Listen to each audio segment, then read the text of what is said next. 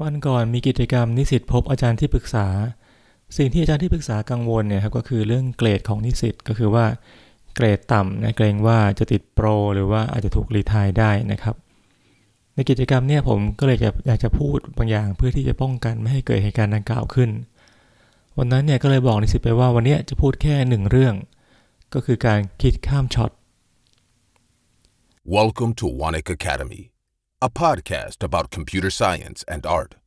Now, here's your host, Waraset Suwanik. การคิดข้ามช็อตเนี่ยคือการคิดล่วงหน้า เช่น สมมติว่าอีกหนึ่งเดือนเนี่ยจะมีการสอบไฟนอลนิสิตต้องทำข้อสอบแล้วนะครับ เราจะต้องเตรียมตัวต้องทำอะไรบ้าง เพื่อจะทำข้อสอบให้ได้ดี เช่น ต้องอ่านหนังสือ ต้องทำแบบฝึกหัด หนังสือมีกี่หน้าล่ะ ก็ต้องวางแผนว่า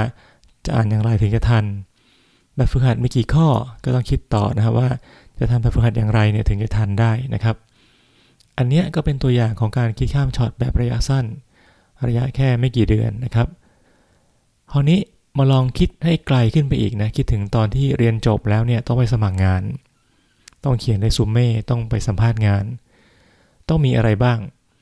หากไม่รู้เนี่ยก็ไปดู YouTube นะเรื่องการสัมภาษณ์งานนะครับว่าเออเตรียมตัวสัมภาษณ์งานนะครับคำถามต่างๆ ที่เราจะเจอนะครับ เรื่องการสมัครงานก็ไปดูเว็บสมัครงานดินะครับ ดูว่าเนี่ยผู้ที่ว่าจะจ้างเราเนี่ยต้องการ skill อะไรบ้าง ก็ถามตัวเองต่อนะครับว่า จะได้มาซึ่ง skill นั้นได้อย่างไร ก็ต้องไปเตรียมตัวมา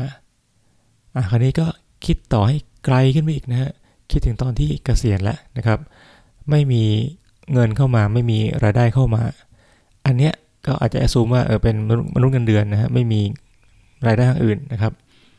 กษียณแล้วไม่มีรายได้เข้ามาอีก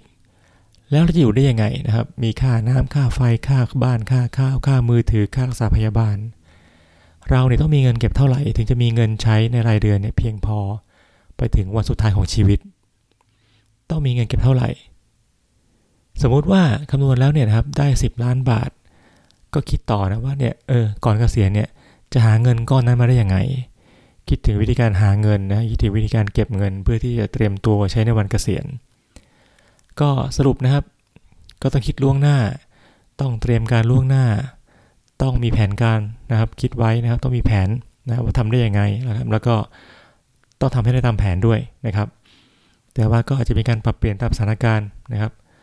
สิ่งเหล่านี้ก็คือความเสี่ยงหรือว่า risk นั่นเอง ก็ประมาณนี้ครับ เรื่องที่พูดไปในวันกิจกรรม นิสิตพบอาจารย์ที่ปรึกษาประจำปีการศึกษา 2565